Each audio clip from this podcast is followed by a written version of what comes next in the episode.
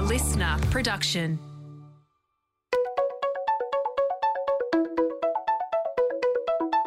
Hi, this is Paul McIntyre. Welcome to the MI3 audio edition. I've been a business journalist for 25 years covering the marketing, media, agency, and tech sectors. In this series, we talk to industry leaders about the global and local developments that you need to be across this week. This audio edition is created in conjunction with partners as part of our Market Voice series.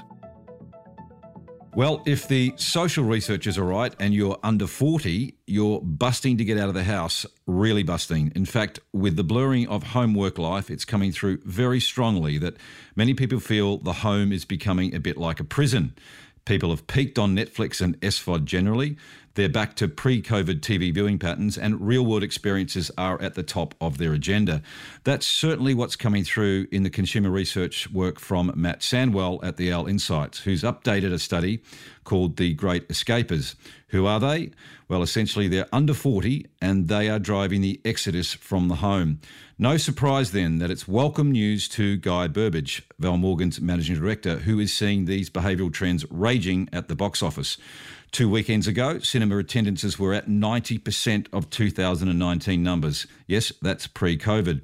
And perhaps proof of all this is that the New South Wales government's financial incentives encouraging people to get back out and dine and be entertained via its Dine and Discover voucher program has cinema as the number one redemption choice. Burbidge says the movie slate is rolling out fast and it's hitting buttons with the people. But he also argues media agencies and advertisers might still be a bit stuck in old COVID mindsets. TV advertising, he says, is booming, but audience numbers are not. Uh, Burbidge says there is some rewiring to do in the market on audience shifts and a much needed reminder of the differences in advertising impact from different screen environments namely cinema. So, welcome, Guy and Matt. I've cracked 50, so I'm no longer a benchmark, uh, but the under 40s are streaking ahead of us older types in wanting to get out and about. So, Matt Sandwell, what are you seeing? What's going on out there? You're picking up some quite strong signals from consumers on this. Some are feeling like, as we said, home is a prison, and they've even a little tired of Netflix. Surely not. Welcome, Matt. Hard to believe, but true. Thanks, Paul. Uh, so, yes, we're picking it up both from uh, the hard numbers, but also uh, feedback, qualitative feedback from people that we're speaking to as well. That research that you talked about is both quantitative and qualitative, so a, a sort of fairly deep database to draw from. Um, and yes, you're right. So uh, I, don't want to overplay um, it. TV at home played very much a role, particularly during the, the hard lockdowns of many places in 2020, um, where we were stuck at home for extended periods of time. But very much a sense that um, free to air TV and SVOD, um, people have had enough of it. People are ready to, to move on. I know the numbers in terms of free to air TV audiences have been in decline for a, a little while. Um, and some of their steepest declines in um, 2020, 2021 um, to date. So that's very much borne out by the numbers. SVOD, you know, the clear feedback has been that um, there was plenty on offer um, in the early days of lockdown. Um, as we've kind of progressed, people are very much saying we've run out of content, we're, we're done, we're over it. Um, but more importantly, many people, particularly those 18 to 39s, are done and over with being at home. Um, some people have been forced at home right. because of government. Some people have um, been spending more time at home just because of the changing nature of work. So, some of the most recent um, data from the ABS household survey um, in February 2020, probably just before things really started to hit in terms of um, COVID, 27% of people were spending at least one day a week at home um, for work. Um, fast forward to February 2021, that's 41%. So 41% of people are saying that they're spending at least one day a mm. week at home. There is a heap more time at home, but people are now starting to realise that home has its limitations and the blending of home, work, social, and everything else. People are looking for that second space. People are looking to get out there and do things again. Cinema's front and centre of that. And so the stark differences, though, that are going on here, the sort of the under 40s are, are sent, uh, in sentiment, uh, at least, are really wanting to scratch that itch, whereas old people like me are apparently less inclined to want to get out there and experience stuff. What's going on there, Matt, with that under 40s group? I think there's an element of a sense that they can, you know, broad generalizations and and not everyone fits this mold, but often um, it's the years where we're more outgoing, we're more social, we're more wanting to kind of get out there and do things. Often, particularly for that younger end of, of that cohort, um, not as many at home commitments, i.e., um, kids, those sorts of things. And I think importantly as well, work for that group, and we've seen this very much in the research um, and, and other research that I've, I've been doing as well work very much plays that social role for people as well. You know, early in their careers, they're very much valuing those social connections they get from going to work in the workplace, the mm. after work drinks, the casual kind of coffee catch ups. A lot of that's been taken away from them um, in, in, a sort of work life context. A lot of the social activities have been taken away from them in terms of those sort of big ticket rite of passage concerts and, and those sorts of things. They're very much um, seeking it out and they're very much feeling the the gap or the lack right now. So they're the ones where we see that the the desire to get back out there is most keenly felt. Cinemas at the top of this of their preferences. The New South Wales government voucher program is really interesting there cinemas at the top. Why is that, do you think? What is going on there that's got them um, wanting guys' business first? I, I, think at a, at a really fundamental level, they're wanting to connect. So, you know, last year and, and sort of heading into this year for certain parts as well, um, there's a real sense of, of disconnection, disconnection at a one to one level, sort of family, friends, colleagues but more broadly, disconnection with society, um, disconnection with the kind of things that they enjoy about community and, and society as a whole. Now, some of that itch was scratched by being able to stay local when we were forced to stay local. Um, but people want to be more expansive and broader than that. I think the final sense of connection that people are really looking for is that connection back to kind of culture and those shared moments, those shared experiences. And again, we very much see those desires for connection, um, but also those connections very much being valued in the world of, of cinema, where when speaking to people um, about what they're valuing from the experience, and also in the recent research, kind of going along with them in a semi ethnographic way to understand their, their true experience in their shoes, very much valuing that ability to connect and catch up with friends, family, and colleagues. Um, the ability to reconnect with the cinema experience. So a number of people have mentioned that they'd forgotten but truly embraced the shared gasp um, you know, during the horror movie or that sort of, you know, shared applause or shared reaction um, amongst the cinema audience. The, the little things, Matt, the little things. Absolutely. The things that are forgotten, but once they're removed, people, you know, keenly feel. Interestingly, as well, the, the sense of the role of cinema in community. So the role that it plays as sort of a connector to community, whether it be the local high street uh, or shopping centre. And then finally, and I think importantly for cinema, you know, we, we very much valued um, our, our time on the couch watching television SVOD when we had to, but also it made people recognise that increasingly that's becoming an audience of one, which has its benefits, but one of the big drawbacks and limitations is the sense that people aren't gathering around virtually on a Thursday night to watch the same show, talk about it the day afterwards around the water cooler. That, in many respects, has right. been lost when it comes to television, but very much still front and centre when it comes to cinema. Uh, really interesting. And Guy, we'll get to the uh, the movie slate in a second because I think um, I had a little heads up with you a few days back. I think it's something like the, the, the, biggest movie release slate in cinema's history in the next six months. So that's going to be, we'll talk about that. But before we get to that, your Cinetam database, um, which is based on the on the Hoyts Rewards members, uh, are you seeing those sort of behavioural changes in your customer base that, that Matt's talking about? Is it the under 40s coming through in cinema? Are you seeing that? It's not so much we're seeing changes in the behaviour, but we're we're really seeing this pre-COVID trend um, of growth in this audience is now supercharged upward again. Now that the content is back on screen, so this audience, youth under 40s, has always been um, and is a critically important audience for us. It was a solid growth story pre COVID. It returned the most positive, the most open, and the most interested to get back into cinemas first during COVID. And that was our first iteration of research. Um, but they certainly have now powered the return um, of audiences back into cinema with titles like Godzilla, Mortal Kombat, and more recently Fast and Furious. And we're seeing audiences um, in the 18 to 39 of over 60% of the total film. Right. We think it's down to, you know, these key titles skew in the early days of opening and then they broaden out. And this really reflects the hunger of, a, of this audience to find new content, new experiences, and to see things quickly to be in on the in the latest in culture and trends. Well, I mentioned that big slate that's coming. What is happening at the box office? Give us a quick update because um, two weekends ago was you know you're just off pre-COVID levels, which is probably a surprise to many. Um, so both the audience numbers, uh, guy, and what's happening uh, with the movie slate that's coming through the pipe now, because it's all coming back down really fast, right? Yeah, that's right. And uh, I'll use an artist um, analogy here, as D:Ream once said, and you may remember D:Ream from '94, Paul. But things can only get better, um, and we're heading into the best six months um, of content we've ever had, and I can't put enough of an emphasis uh, on that. So I'll give you a quick fun fact for the dining table.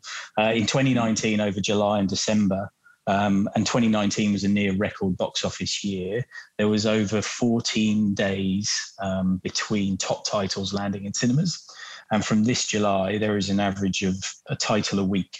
Um, mm, and that all starts with Black Widow on the 8th of July. So it is a um, a biblical feast of content. Just remind me that song. If you sing it, I'll remember it, guys. Is there a chance? Unlike the experience in cinema, my friend, there is uh, me singing is not a good experience.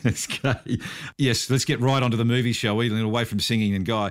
Recap on those audiences, though. You're already seeing pre the this slate coming through, this big new movie, the, the movie slate coming through. You're already seeing action at the box office, right? It's picking up. Yeah, that's right. We're seeing you know really good signs that you know when you deliver content to the screens, the audiences will come. And we've seen um, over the last three or four months, we've seen a number of times when good content is there and a good volume of content, then those audiences are jumping back up to pre-COVID levels. You mentioned too um, a couple of weeks ago uh, with Fast Nine, we saw 90% of pre-COVID levels, and we think we'll be back up um, to pre-COVID levels, 2019 numbers in um, by sort of in around that September timelines with titles like Bond. Um, but you know the, the content lineup is fantastic. We've mm. we've never seen it better. We've got titles like Space Jam 2, Jungle Cruise, Suicide Squad 2, Dune, Venom. I mean the list keeps going on. I'll mention your favourite Top Gun. Uh, we've Thank got Ghostbusters and Matrix 4, um, and then as I mentioned, Bond, and and really all of these are to Matt's point, they're really all of these are huge cultural moments in their own right and what audiences want to see. Mm. Um, and that drives people into cinemas. So um, we're excited by that. I can't wait to see Top Gun and Bond. Now, there's a caveat here, though, Guy, which is that there may be a little bit of some old COVID assumptions coming, still coming through from agencies and advertisers on on on, on the box office. What what do you see happening there, and, and why is it happening?